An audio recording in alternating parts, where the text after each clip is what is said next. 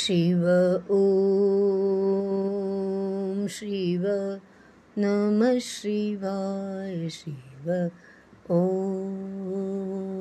शिव नमः शिवाय नमः शिवाय नमः शिवाय नमः शिवाय नमः शिवाय। ॐ नमः शिवाय शिवाय। शिव शिव नमः शिवाय। शिव शिव नमः शिवाय।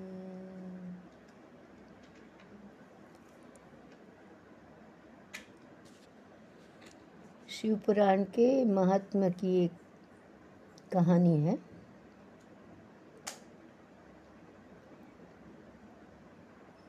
बहुत समय पहले की बात है। किरातों का नगर था। उसमें एक ब्राह्मण रहता था। खूब दुर्बल, दरिद्र। वो था रस बेचने वाला। अब था तो ब्राह्मण। स्नान संध्या छोड़ दिया। वैदिक धर्म से विमुख हो गया। सब ब्राह्मण कर्म जो करते हैं, उससे भ्रष्ट हो गया। और वैश्य वृत्ति कमाने की वृत्ति वैश्य वृत्ति में तत्पर हो गया। अब रहा कहाँ ब्राह्मण? उसका नाम देवराज। लोगों को ठगना, किसको ठगना? वो भी जो लोग उसके ऊपर विश्वास करते कि नहीं नहीं, देवराज ने किया है। तो सही होगा। उसी को ठग लेना। ऐसा पतन हो गया उसका। क्यों पतन हुआ? न स्नान, न संध्या, न धर्म पालन। फिर तो दरिद्री तो आने ही वाली है, उसमें कोई संशय नहीं है। अभी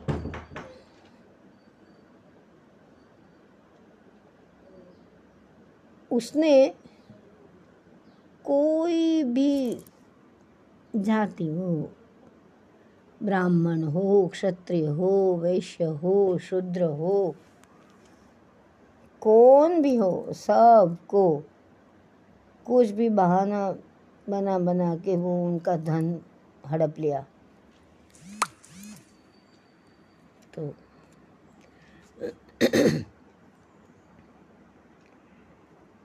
अभी कोई भी उसका जो धन था, कोई अच्छा दान में या ऐसे कुछ धार्मिक प्रवृत्ति में, किसी को मदद करने के लिए, सेवा में, ऐसा कुछ धन का उपयोग कर ही नहीं रहा था वो। और अत्यंत पतन होके खराब वृत्ति में वो व्यभिचारी जीवन जीने लगा। वैश्यागामी हो गया। अत्यंत कथम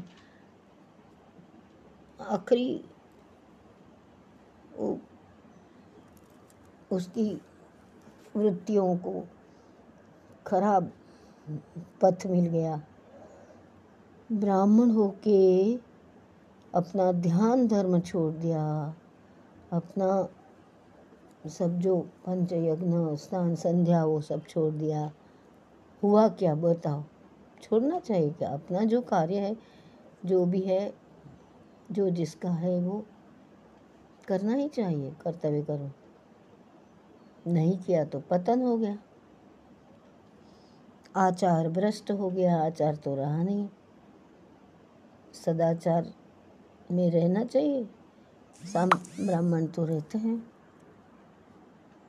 कोई भी सदाचारी, कोई भी चतुराश्रमी हो, चातुर्वर्ण्य, सब सदाचार में जाएँगे तो ही तो प्रगति होगी ना। सत्य के प्रति, भगवान के प्रति। अभी सदाचार तो छूट के दुराचार आ गया उसका जीवन में। तो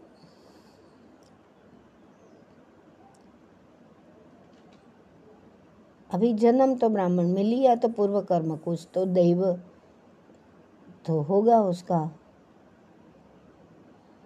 तो दैवी संपदा उसकी प्रकट होने की थी, पुण्य जागृत होने का होगा। तो वो एक दिन क्या हुआ? घूमते घूमते वो दैवयोग से प्रतिष्ठानपुर चला गया। प्रतिष्ठानपुर माने जूसी प्रयाग। वहाँ गया। उसने देखा शिवालय है तो संत महात्मा बहुत एक, इकट्ठे हुए हैं।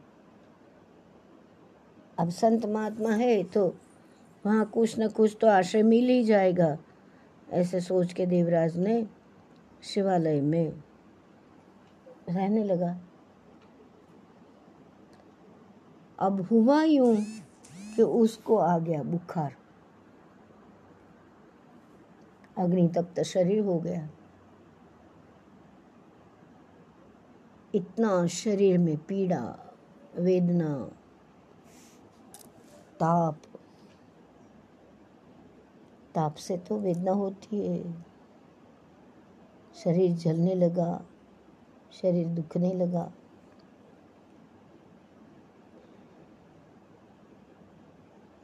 पर पूर्व कर्म जागृत हुआ था, पहले तो कभी कुछ किया होगा। अच्छा। तो भगवान कहते हैं कि कोई कल्याणकारी, कोई कुछ कार्य किया, वो निकम्मा जाता नहीं है को वो रहता ही है, उसका फल मिलता ही है।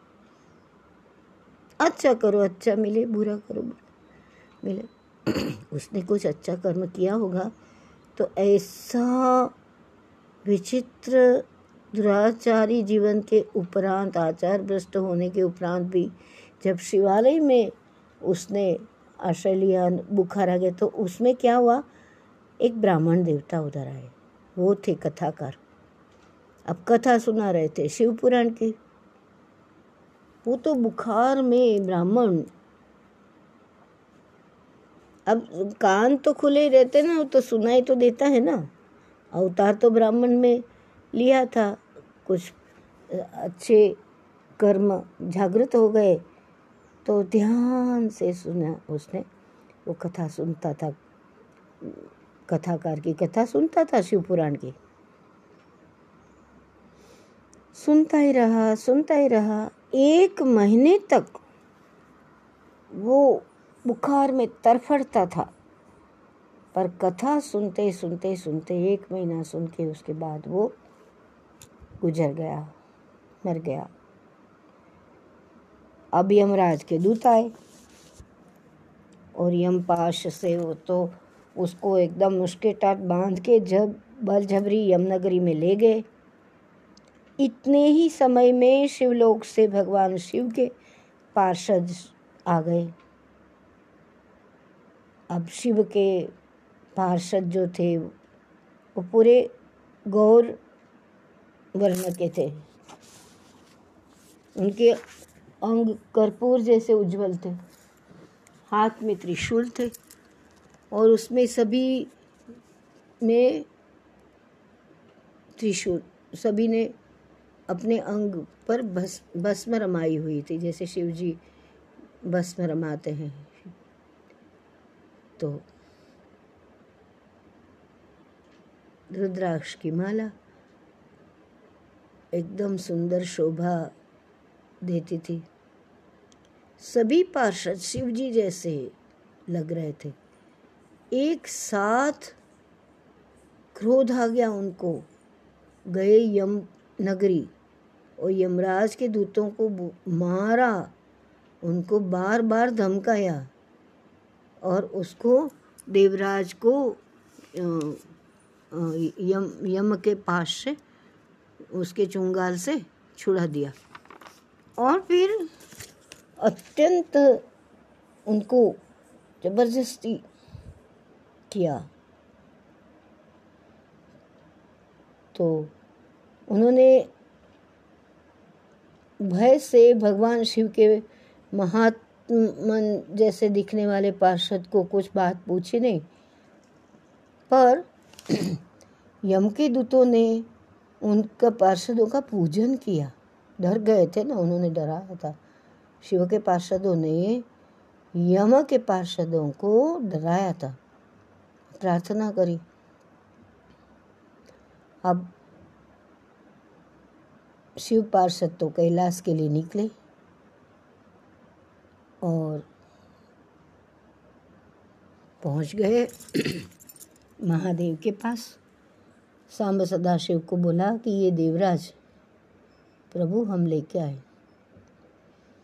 तब शिव पुराण की कथा बोलते बोलते शौनक जी बोलते हैं, सुत जी को कि, हे महाभाग सुत जी, आप तो सर्वज्ञ हो हे महामते। शौनक जी सूत जी को पूछते हैं, हे महामते, कहते हैं,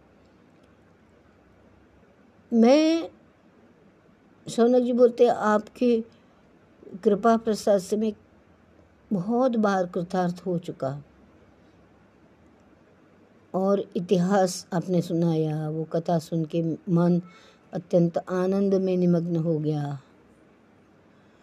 और अभी भगवान शिव की भक्ति बढ़े, प्रेम बढ़े, ऐसे शिव के विषय में, शिव संबंधी कुछ हमें कथा का श्रवण कराइए। तब सूत जी बोलते हैं कि, शौनक जी, सुनो। मैं तुम्हारे सामने खूब गोपनीय, गूढ़ जो ऐसी कथा कहता हूँ कि शिव भक्त में आप तो अग्रगण्य हो वेद वेदता में भी श्रेष्ठ हो। तो मैं कथा सुनाता हूँ।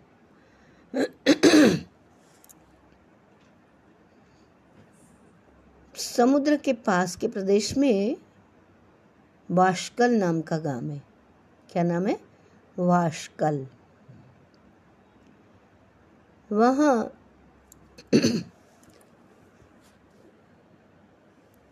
कुछ ब्राह्मण रहते हैं, ब्राह्मण द्विज रहते हैं। कैसे ब्राह्मण? वैदिक धर्म से जो विमुख हो चुके हैं और ब्राह्मण में जन्म लेने के उपरांत भी महापापी जैसे रहते हैं। ब्राह्मण के जैसे वर्ताव नहीं करते। बहुत दुष्ट वर्तन करते हैं। दुष्टपना करते हैं। और ब्राह्मण का धर्म न निभाते, वो दूषित विषय भोग में ही लगे रहते। और वो जो बाष्कल नाम के गाँव में जो वैदिक धर्म से विमुख हो गए, ऐसे ऐसे वो दुराचारी जो रहते हैं, उनका क्या लक्षण है पता है? देवता पर विश्वास ही नहीं है। भाग्य के ऊपर भी विश्वास नहीं है। कुटिल वृत्ति वाले हैं वो। खेती करते हैं और जात जात के घातक अस्त्र शस्त्र रखते हैं और ऐसा खल बन के रहते हैं वो। दुराचारी वृत्ति, कुटिल वृत्ति वाले हैं। अभी मनुष्य जीवन मिल गया, ब्राह्मण में अवतार मिल गया तो कुछ तो सत्कर्म किया, तभी तो प्रगति कर कर के ब्राह्मण में जन्म मिल गया ना।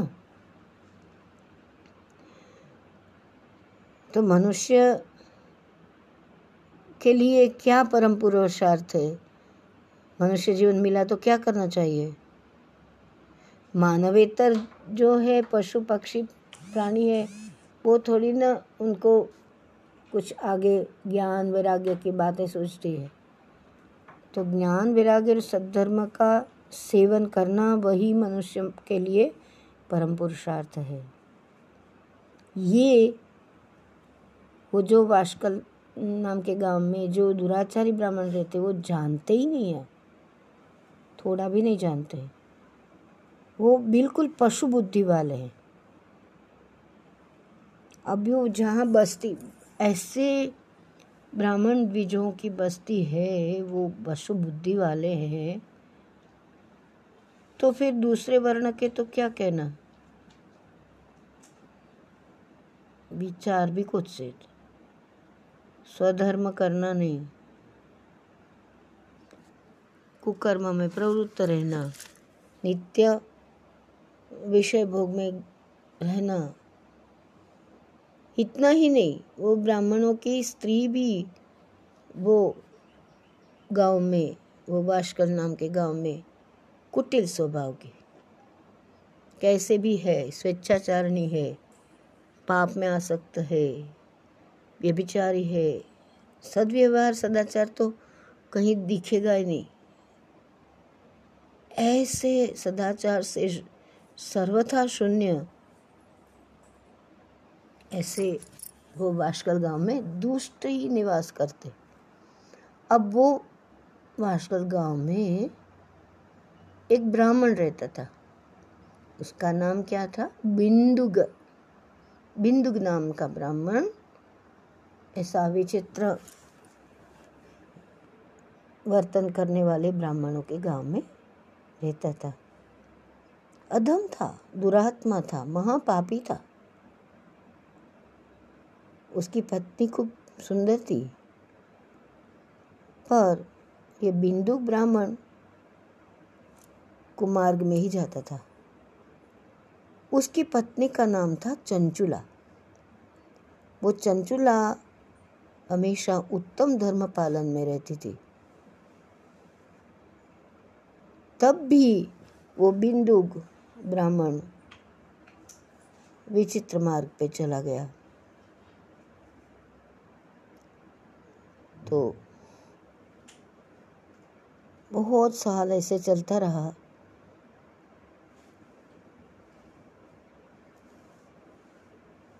अभी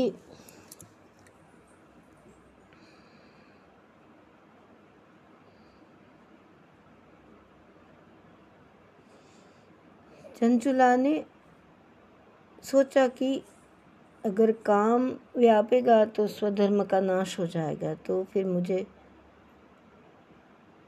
कैसे भी करके मुझे धर्मभ्रष्ट नहीं होना है। बिंदु चाहे कुछ भी करे, पर बिंदु की पत्नी चंचुला ने एकदम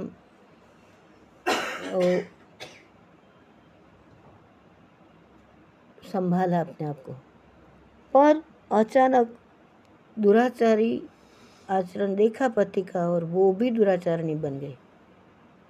अब गड़ा गड़ा डूब, उसमें बहुत सारा, अब दोनों भी मूढ़ बन गए, मूढ़ चित्त वाले वाले।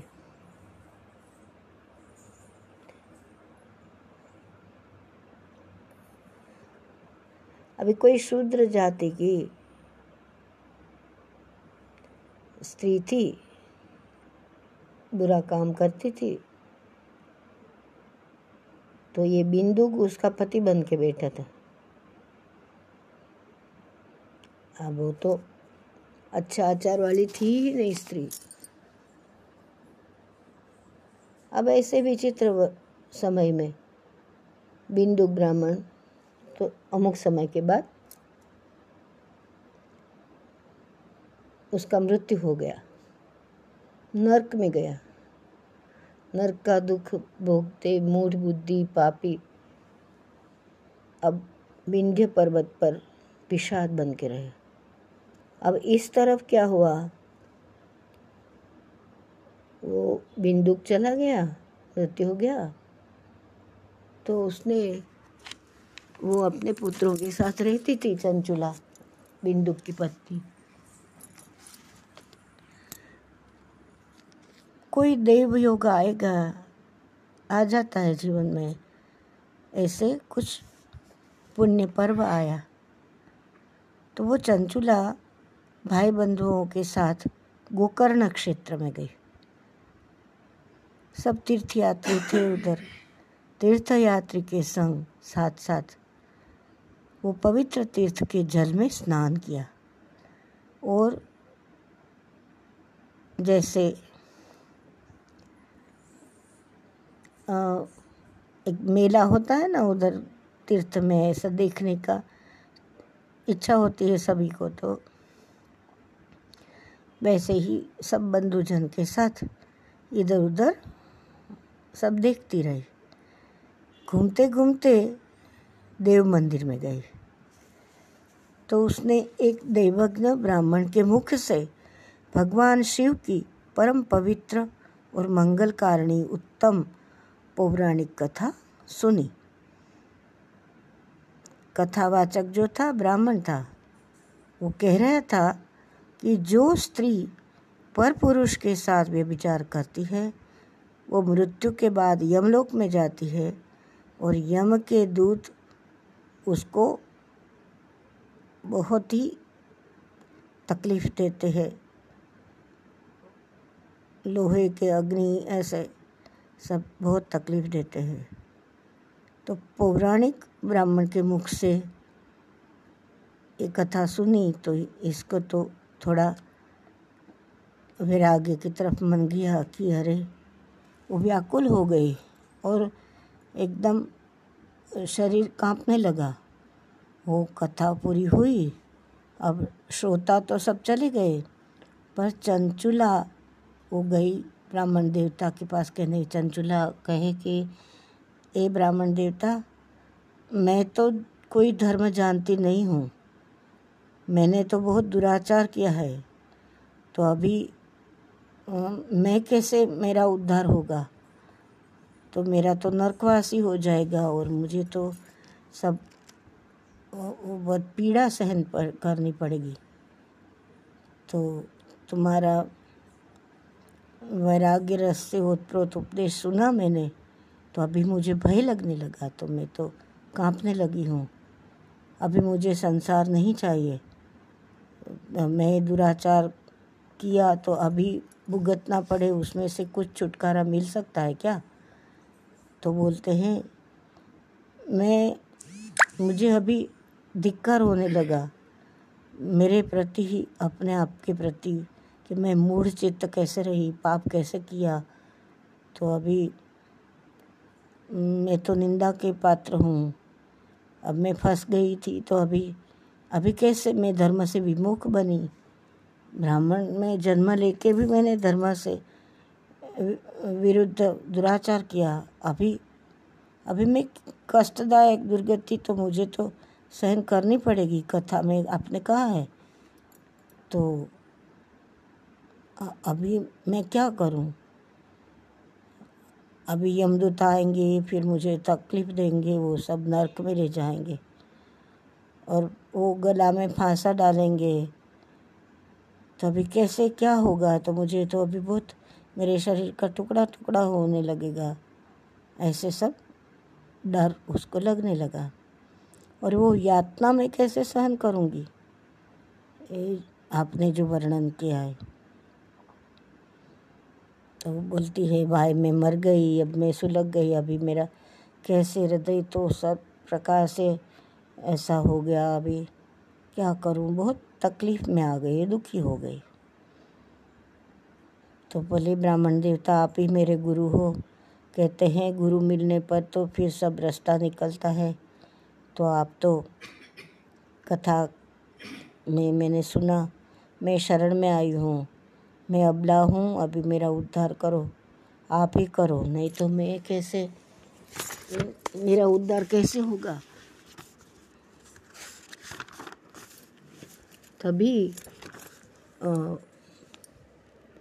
जब भी वो सब खराब वृत्ति छूट गई, वैराग्य से युक्त हो गई चंचुला तो वो विनंती करी ब्राह्मण को। तो ब्राह्मण बुद्धिमान था। उसने उसको बोला कि आप धीरज रखिए।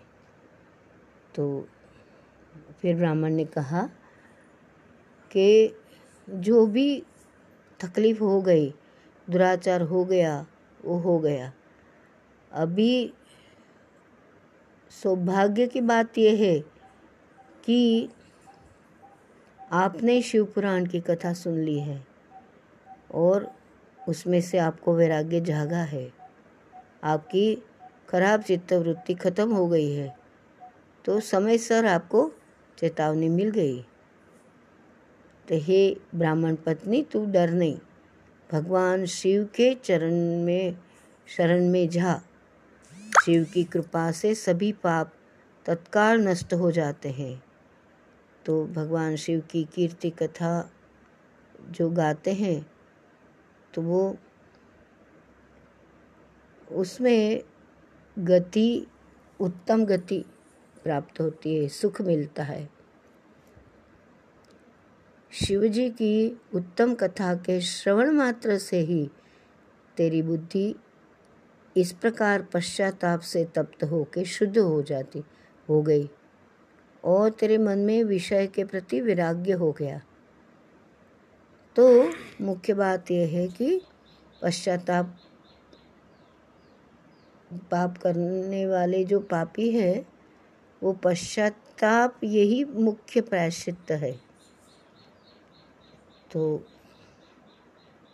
पश्चाताप से समस्त पाप खत्म हो जाते हैं, पाप की शुद्धि हो जाती है।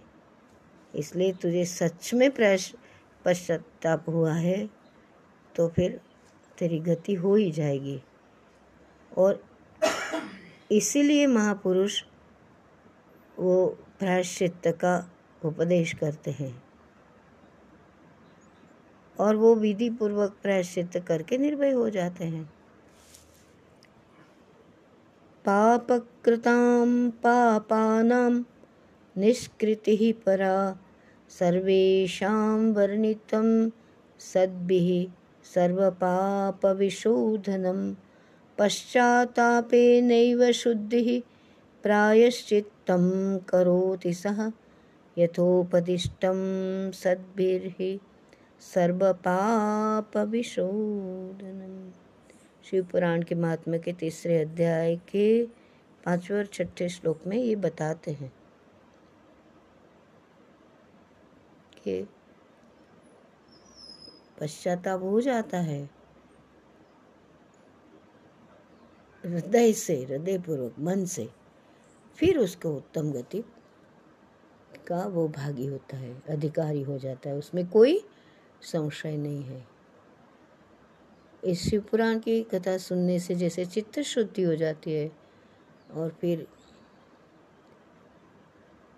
ऐसे श्रवण मात्र थी श्रवण मात्र से ही हो जाता है। पाप नष्ट हो जाता है। निर्मल हो जाता है मन।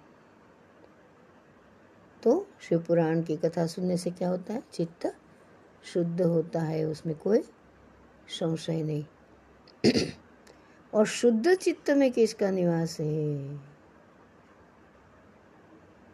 चित्त की वृत्ति जिसमें नहीं है, शुद्ध चित्त है।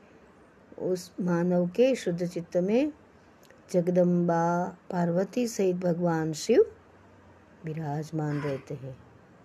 तो वो कैसे है? विशुद्ध आत्मा है। श्री सांब सदाशिव के पद को प्राप्त हो जाते हैं। तो योग हो जाता है। योग चित्त वृत्ति निरोध। ऐसे कहते हैं ना। तो इसलिए उत्तम कथा है उसका श्रवण समस्त मानव जात के कल्याण का बीज है। तो जैसे हो सकता है इतना थोड़ा आराधना करना, जप करना, धुन करना जप करना, सेवा करना। और उन्हें तो कुछ चाहिए नहीं, पत्रम पुष्पम फलम तो एक जल चढ़ा दिया भगवान। फिर भी भाव स्वीकारते हैं। और भव का बंधन भी एक रोग है वो नाश, भव का बंधन माने क्या? भव बोलते हैं चिरायु भव, दीर्घायु भव। जो भी ऐसे बन जाओ, ऐसे बोलते हैं। पर वो भक्ति से वो भव भव माने ऐसे बन जाओ, सुखी भव। ऐसे, सुखी बन जाओ, ऐसे नहीं। सुखी हो, तुम ही सुख स्वरूप हो, इसका ज्ञान प्राप्त होता है। भगवान शिव की कथा श्रवण करके फिर स्वयं खुद के हृदय में उसका मनन करना, निधिध्यास करना, खाली कथा सुन के आ गए, ऐसे नहीं। कथा में वो उसका मनन करना, पूर्ण रूप से चित्त शुद्ध हो जाता है। और चित्त शुद्धि होने से महेश्वर की भक्ति तो उनके तो पुत्र है, ज्ञान और वैराग्य, उसके साथ भक्ति निश्चय ही प्रकट हो जाती है। फिर कृपा, अनुग्रह, ये तो है ही तो दिव्य मुक्ति प्राप्त होती है। उसमें किसी भी प्रकार का संशय नहीं है। जो मुक्ति से वंचित है, वही पशु बोलते हैं। और भक्ति भी कब होगी? जब भी मुक्त है, तभी तो भक्ति कर सकते हैं। तो चित्त शुद्धि करने पर ही भगवत प्राप्ति होती है। चित्त माया के बंधन में आसक्त हो तो फिर वो संसार के बंधन से मुक्त हो नहीं सकता। तो हे ब्राह्मण पत्नी, वो ब्राह्मण जो शिवपुराण की कथा कह रहे थे, उनको आश्वासन देता है, क्योंकि वो शरण में गई थी कि मुझे अभी मैं कैसे छूटूं। तो कहते हैं, ब्राह्मण पत्नी, इसलिए तू तेरे मन को विषयों में से खींच ले, हटा दे। और भक्ति भाव से भगवान शिव की परम पावन कथा का श्रवण कर। परमात्मा शंकर की इस कथा का श्रवण करने से तेरे चित्त की शुद्धि हो जाएगी। और तुझे अंत में मोक्ष भी प्राप्त होगा। तो निर्मल चित्त से भगवान शिव के चरणारविंद का चिंतन करना, वही एक ही जन्म में मुक्ति हो जाती है। ये कहते हैं, ब्राह्मण शिव पुराण के कथाकार जो था, वो कहते हैं कि मैं तुझे एकदम सत्य सत्य कहता हूँ। आप सुन लो। तब सूत जी कहते हैं कि शौनक जी, इतना कहकर वह श्रेष्ठ शिव भक्त ब्राह्मण चुप हो गया और उसका हृदय करुणा से, दया से आर्द्र हो गया। वो शुद्ध चित्त महात्मा भगवान शिव के ध्यान में मग्न हो गए। अब उसके बाद बिंदुक ब्राह्मण की पत्नी चंचुला मन ही मन में प्रसन्न हो गई। ब्राह्मण को, ब्राह्मण का उपदेश सुना, आँखों में आँसू आ गए और ब्राह्मण पत्नी चंचुला एकदम वो ब्राह्मण के पाँव में पड़ गई कि हाथ जोड़ के बोलने लगी कि मैं कृतार्थ हो गई ब्राह्मण देवता। और उसने बोला कि वैराग्य युक्त उत्तम बुद्धि वाली जो स्त्री अपना पाप के कारण भयभीत थी वो शिव भक्त ब्राह्मण को हाथ जोड़ के गदगद वाणी से बोलने लगे, चंचुला, बोली कि, हे ब्राह्मण देवता, शिव भक्तों में श्रेष्ठ हो, आप धन्य हो, परमार्थदर्शी हो, आपने परोपकार किया है, आप कर रहे हो, इसको मार्गदर्शन करते हो। तो जो श्रेष्ठ साधु पुरुषों में प्रशंसा के योग्य हो आप तो। तो हे साधु मैं नरक के समुद्र में पड़ रही हूँ। आप मेरा उद्धार करो उद्धार करो। तो पौराणिक अर्थ तत्व की सफ़र, जो सुंदर शिव पुराण की कथा को सुनने से मेरे मन में विषयों के प्रति वैराग्य उत्पन्न हो गया है और यही शिव पुराण सुनने से मेरे मन में खूब श्रद्धा प्रकट करी है। श्रद्धा प्रकट हो गई है। सूत जी कहते हैं ऐसा कहकर हाथ जोड़ के ब्राह्मण देवता का अनुग्रह प्राप्त करके चंचुला ने शिव पुराण की कथा का श्रवण करने की इच्छा मन में रखी और ब्राह्मण देवता को की सेवा में वो तत्पर रहने लगी। उसके बाद शिव भक्तों में श्रेष्ठ और शुद्ध चित्त वाला वो ब्राह्मण उसी स्थान पर वो चंचुला को शिवपुराण की उत्तम उत्तम कथा सुनाने लगा। इस प्रकार वह गोकर्ण नाम का जो महाक्षेत्र था, उसमें श्रेष्ठ ब्राह्मण के पास उसने शिव पुराण की परम उत्तम कथा सुनी। यह कथा कैसी है? कथा से क्या होता है? भक्ति, ज्ञान और वैराग्य बढ़ते हैं और मुक्ति तो मिलती ही मिलती है। वह परम उत्तम कथा का श्रवण करके वह ब्राह्मण पत्नी चंचुला अत्यंत कृतार्थ हो गई। उसका चित्त तुरंत ही शुद्ध हो गया और भगवान शिव के अनुग्रह से उसके हृदय में शिव के सगुण रूप का चिंतन होने लगा। इस प्रकार भगवान शिव में निरंतर रहने वाली उत्तम बुद्धि प्राप्त की। शिव का सच्चिदानंदमय स्वरूप का बारंबार चिंतन आरंभ हो गया। समय पर बहुत सारा समय चला गया। फिर भक्ति ज्ञान और वैराग्य में ओतप्रोत हो गई चंचुला। अभी कष्ट भी नहीं था और भक्ति में उसने देह त्याग किया। इतने में ही त्रिपुर शत्रु भगवान शिव ने एक दिव्य विमान भेजा और विमान में एकदम बहुत अतिशय वेग से चलता हुआ विमान था वो। वो विमान शिव के अनेक गण बैठे थे और विमान की बहुत शोभा थी। और श्रृंगारित था वो विमान। चंचुला ने विमान के ऊपर बैठ के वो भगवान शिव के श्रेष्ठ पार्षदों को नमन किया। वो शिवपुरी लेके गए। चंचुला का अंतरमेल तो दूर हो गया था। कथा सुन सुन के अंतकरण तो अत्यंत शुद्ध बन गया था। उसका तो रूप, दिव्य रूप उसने धारण कर लिया चंचुला ने। वो दिव्यांगना था, हो गई। तो दिव्य अंग और उसकी शोभा में एकदम वृद्धि करे। तो विमान भी श्रृंगारित था, पार्षद भी बहुत शिव जैसे गौरवर्ण थे। अभी सिर पर अर्धचंद्र धारण किया था और वह गौरांगी देवी एकदम सुंदर दिव्य आभूषण से युक्त सुंदर लग रही थी। शिवपुरी में पहुँचे और उसने सनातन देवता जो है शिव, वो त्रिनेत्रधारी महादेव को देखा। प्रेम पूर्वक दर्शन किए सभी मुख्य मुख्य देवता शिव की सभा में, सेवा में थे। गणेश जी, भृंगी, नंदीश्वर, वीरभद्रेश्वर और शिव जी की सेवा में उत्तम भक्ति भाव से वो सेवा करने लगी। कर कर रहे थे वो सब लोग। तो शिव जी अंग, की अंग कांति करोड़ों सूर्य के जैसे चमक रही थी। उनके कंठ में नील चिन्ह शोभा दे रहा था।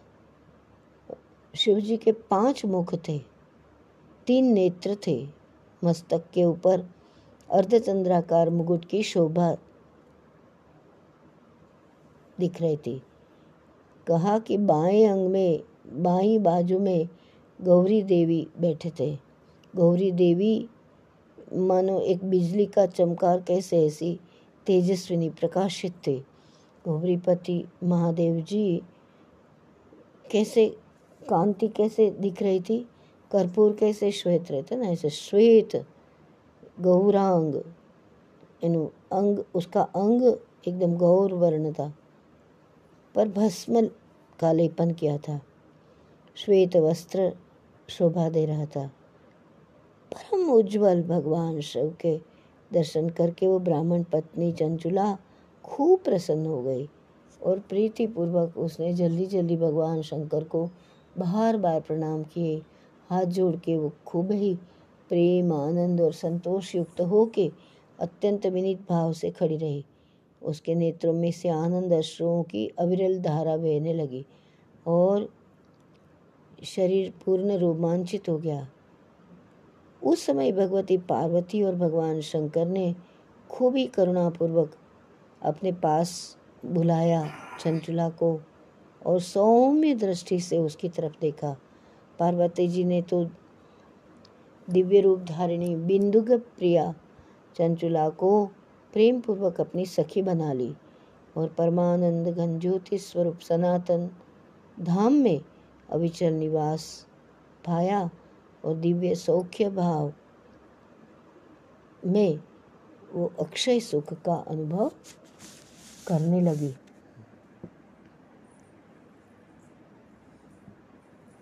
अब सूत जी कहते हैं कि शौनक जी एक दिन परमानंद में निमग्न थी चंचुला। माँ भी परमानंद में थी तो माँ के प्रणाम करे और हाथ जोड़ के स्तुति करने लगी। चंचुला बोले कि हे गिरिराज नंदिनी माता स्कंद माता हे उमा आ, सब आपकी सेवा कर रहे हैं। आप तो सबको सुख प्रदान करती है। कि हे शंभु प्रिया, आप तो ब्रह्मस्वरूपिणी हो। ब्रह्मा और विष्णु भी देवताओं के आप आराध्य हो। आप स्वयं निर्गुण हो, सगुण भी हो, निर्गुण भी हो। और आप सूक्ष्म सच्चिदानंद रूपिणी हो, आद्या हो, प्रकृति हो, आद्या प्रकृति हो। तुम ही संसार की सृष्टि करती हो। पालन भी तो आप ही करती हो माता, संहार भी तो आप ही करती हो। तीनों गुणों को आश्रय भी आप ही हो। ब्रह्मा, विष्णु, महेश्वर इस सभी तीनों देवताओं का आवास स्थान है। वो आपके पास ही है, आपके हृदय कमल में। उनकी उत्तम प्रतिष्ठा करने वाले पराशक्ति भी आप ही हो। सुत जी कहते हैं, शौनक, जिसने सदगति प्राप्त हो गई वो चंचुला, ये महेश्वर पत्नी उमा की स्तुति करके नतमस्तक खड़ी रही, चुप हो गई और आँख में आँसू बह रहे थे। एकदम करुणामयी शंकर प्रिया भक्त वत्सला है। पार्वती देवी ने चंचुला को बोला कि, सखी चंचुले, हे सुंदरी, मैं तेरी स्तुति से अत्यंत प्रसन्न हो गई हूँ। बोल, क्या वरदान चाहिए? तेरे लिए मैं सब कुछ दे सकती हूँ। मेरे पास अदेय कुछ नहीं है। तो चंचुला बोली, ही निष्पाप गिरिराज कुमारी मेरे पति बिंदुग इस समय कहाँ होंगे? उनकी कैसी गति हो गई? वो ब्राह्मण होके भी दुराचारी थे, स्वधर्म नहीं किया। मैं जानती नहीं हूँ ये कल्याणमयी दीन वत्सला मैं मेरे पतिदेव को किस प्रकार मिल सकती हूँ। क्या आप उपाय बता सकती हो? हे मेश्वरी महादेवी मेरे पति, एक शुद्र जात की वेश्या के तरफ़ आसक्त हुए और पाप में पड़े हुए थे तो वो मेरे पहले ही मृत्यु को पाए। क्या उनकी गति हुई हुई होगी?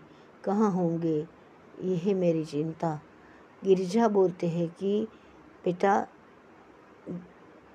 जो बिंदुक तुम्हारा पति था, वो बहुत ही पापी था, अंतकरण ही दूषित था। वेश्या का संग किया, महामूढ़, मृत्यु के बाद नरक में गया। कितने वर्षों तक वो नरक में रहा, वह सब दुख सहे। और वो अभी विंध्य पर्वत पर पिशाच बन गया है तो पिशाच अवस्था में ही है। और कितने क्लेश सहन कर रहा है। ये अभी वहाँ वायु पान करके वो रहता है तो और कष्ट सहन करता है।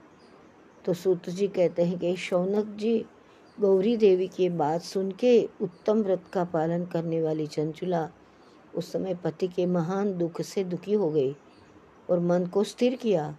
ब्राह्मण पत्नी ने खूब व्यथित हृदय से महेश्वरी को प्रणाम किया और फिर बोलती है चंचुला माँ को, हे महेश्वरी, हे महादेवी, मेरे पर कृपा करो और दूषित कर्म करने वाले मेरे व दुष्ट पति का आप ही उद्धार कर सकते हो। आप तो माँ हो। तो देवी, कुत्सित बुद्धि थी उनकी। वो पापात्मा था। पर मेरा पति था। आप उनकी मदद करो। वो किस प्रकार पिशाच योनि से छूटे, मुझे उपाय बताओ। तभी मैं, आप मेरा नमस्कार स्वीकार करो। पार्वती जी ने कहा, तेरा पति अगर शिव पुराण की पुण्यमयी उत्तम कथा सुनता है तो सभी दुर्गति में से मुक्त हो के उत्तम गति को प्राप्त हो जाएगा। अभी ये तो वचन अमृत समान था, मधुर था। तो माँ ने कहा तो उन्हें बार बार प्रणाम करके अपने पति के समस्त पाप की शुद्धि और उत्तम गति की प्राप्ति के लिए पार्वती जी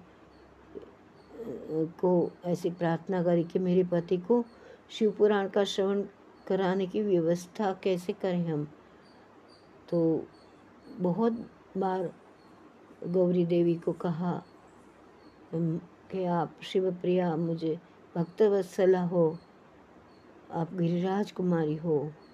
भगवान शिव की उत्तम कीर्ति का गान करने वाले गंधर्वराज तुम्बुरु। उसको बुला के उन्होंने कहा कि, तुम्बुरु तुम्बुरु आप की प्रीति भगवान शिव में है। और आप इच्छित कार्य को सिद्ध करते हो, मेरे मन की बात जानते हो, इसलिए मैं तुमको एक बात कहूँगी, तुम्हारा कल्याण हो और तुम, ये मेरी सखी है चंचला, उसको, उसके साथ विंध्य पर पद पद जा। वहाँ महाघोर और भयंकर पिशाच रहता है। तो वो वो सब कथा सुनाएगी, वो क्या हुआ था? तो मैं आपको बोलती हूँ कि पूर्व जन्म में वह पिशाच बिंदुक नाम का ब्राह्मण था और मेरी ये सखी चंचुला का पति था। तो दुष्टपना करके वो धर्म छोड़ के, स्नान संध्या सब ब्राह्मण का धर्म छोड़ के वेश्यागामी हो गया और नित्य कर्म छोड़ दिया, अपवित्र रहने लगा। और क्रोध के कारण बुद्धि भी मूढ़ हो गई। कर्तव्य कर्तव्य पालन करना, विवेक कुछ रहा नहीं। अभक्ष अभक्ष कुछ भी, जो भी नहीं खाना चाहिए वो खाया। सज्जनों को द्वेष किया, दूषित वस्तुओं का दान लिया। ये उसका स्वाभाविक कर्म बन गया था, वो ऐसे ही करता था। अस्त्र शस्त्र लेके घूमता था। बाएँ हाथ से खाना खाता था। दीन जनों को पीड़ा देता था। क्रूरता से दूसरे घर में आग लगा देता था। चांडाल के साथ वो प्रेम से रहता था और वेश्या का संपर्क करता था। इतना खराब उसका वर्तन था। दुराचारी था, दुष्ट था। अपनी पत्नी का त्याग करके दुष्टों के संग में ही आनंद मानता था और मृत्यु तक दुराचार में ही फंसा हुआ। अंतकाल आया, मृत्यु के शरण हुआ और वो पापियों का भोग स्थान जो था यमनगर में गया, नरक भुगता। अभी वो दुष्टात्मा जीव विंध्य पर्वत के ऊपर पिशाच बन के रह रहा है। वहाँ दुष्ट पिशाच उसकी पापों का फल भुगत रहा है। ये तुम्बरो माँ कहती है गंधर्व को कि तुम्बरो, आप उनके सामने प्रयत्न पूर्वक शिव पुराण की दिव्य कथा का प्रवचन करो। और वो दिव्य कथा परम पुण्यमयी और समस्त पापों को नाश करने वाली है। शिव पुराण की कथा का श्रवण सबसे उत्कृष्ट पुण्य कर्म है। उससे उसका हृदय शीघ्र ही समस्त पापों से शुद्ध हो जाएगा और प्रेत योनि से उसको मुक्ति मिल जाएगी। वो दुर्गति में से मुक्त होने से बिंदुक नाम का पिशाच को मेरी आज्ञा से विमान के ऊपर बिठा के आप शिव जी के समीप लेके आओ। सूत जी कहते हैं, शौनक जी महेश्वरी उमा के इस प्रकार के आदेश पर गंधर्वराज तुम्बुरु मन ही मन बहुत प्रसन्न हुए। कल्याण का कार्य करने गए। उनको स्वयं के भाग्य की सराहना, प्रशंसा करी कि माँ ने मुझे कुछ काम दिया। क्या उसके बाद पिशाच की सती साध्वी, पत्नी चंचुला थी। उसके साथ विमान पर बैठ के नारद के प्रिय मित्र तुम्बुरु एकदम जल्दी से विंध्याचल पर्वत गए। वहाँ वो पिशाच रहता था। उधर जाके पिशाच को देखा, शरीर बहुत बड़ा था। मुख का, दाढ़ी का भाग बहुत बड़ा हो गया था। घड़ी हंसता था, घड़ी रोता था, घड़ी में उछल कूद करता था, कभी आकृति बदलता था, विकराल आकृति बदलता था। भगवान शिव जी की उत्तम कीर्ति का गान करने वाले महाबली तुम्बुरुए ने वह अत्यंत भयंकर पिशाच को पाश से जकड़ के बाँध दिया। उसके बाद तुम्बुरु ने शिव पुराण की कथा पढ़ने का निश्चय किया और वो महोत्सव करे, ऐसा स्थान, मंडप सब बनाया। और उतने में ही संपूर्ण लोग से सब लोग जल्दी जल्दी प्रचार हो गया कि विंध्य पर्वत पर शिव पुराण की कथा हो रही, शिव पुराण की कथा हो रही। तो देवी पार्वती जी की आज्ञा से हो रही। तो एक पिशाच के उद्धार करने के हेतु से ये हो रही है श्रवण कराने के लिए। तुम्बुरु विंध्य पर्वत पर गया है तो फिर ये कथा सुनने के लोभ से बहुत सारे देवर्षि भी आए। आदरपूर्वक शिव पुराण सुनने के लिए आए। और वो बहुत बड़ा था, बड़ा है विंध्य पर्वत, विंध्याचल पर्वत। अद्भुत कल्याणकारी समाज उधर एकत्र हो गया, बहुत लोग आए।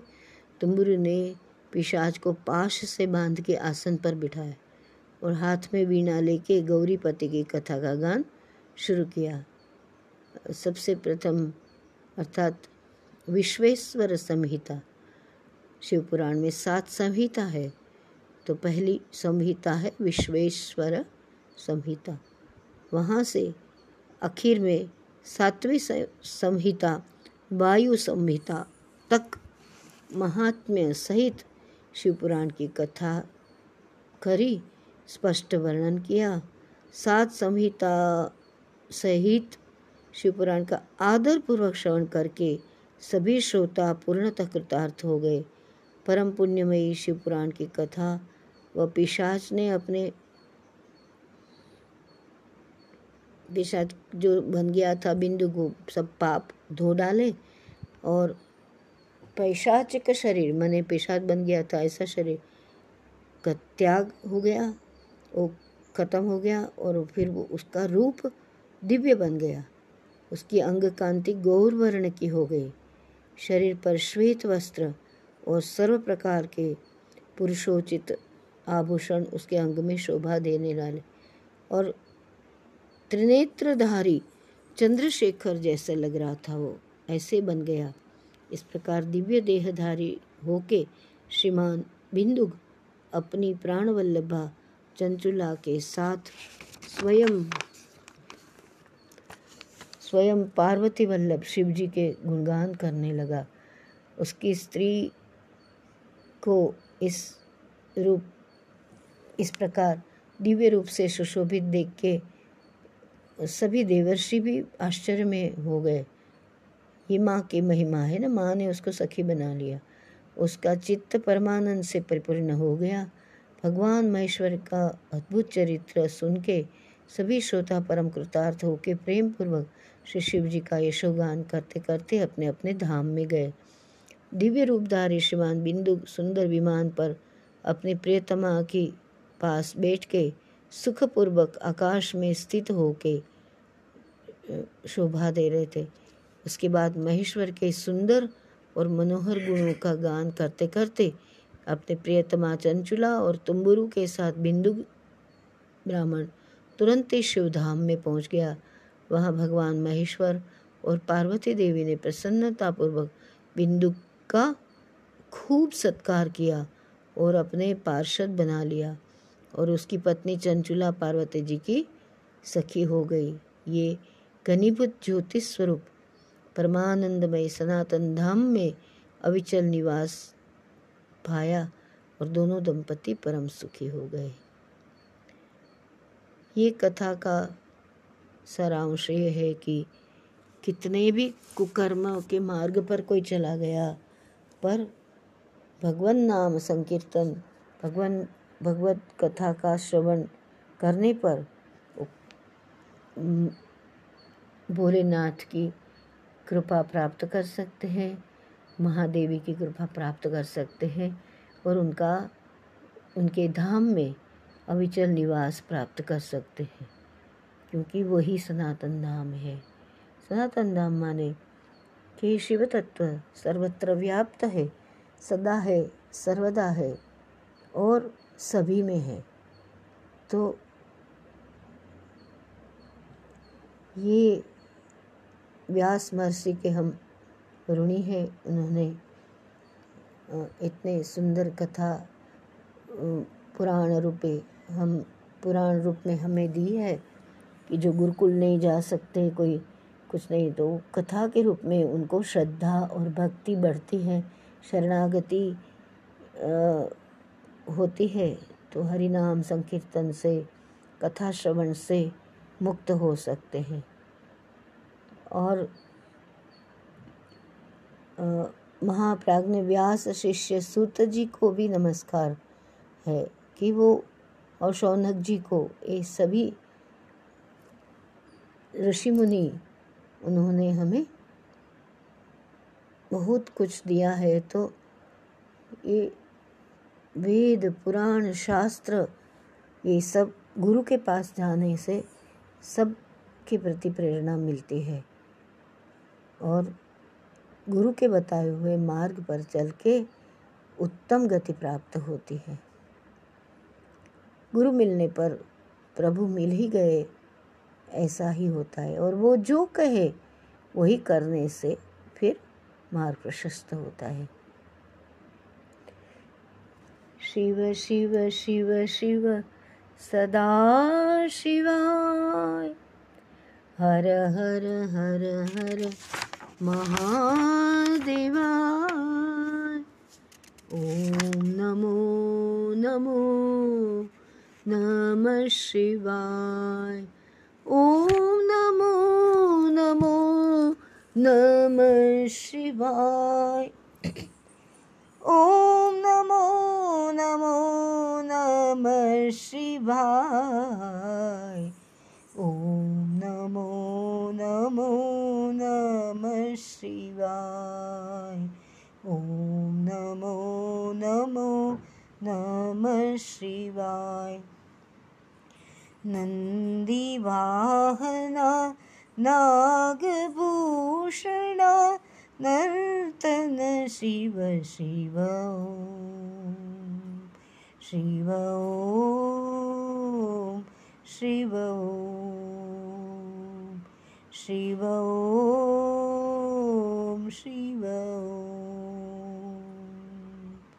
शिव शिव शिव शिव शिव शिव शिव शिव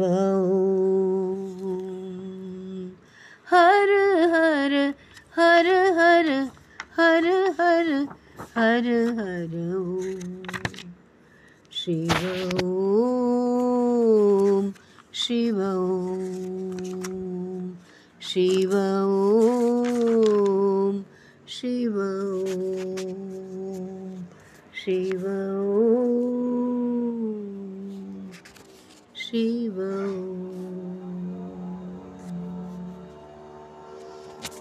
नमः शिवाय नमः शिवाय नमः शिवाय नमः शिवाय। ॐ नमः शिवाय शिवाय। ॐ नमः शिवाय शिवाय। शिव ॐ शिव नमः शिवाय। शिव ॐ शिव नमः शिवाय। गङ्गाधराय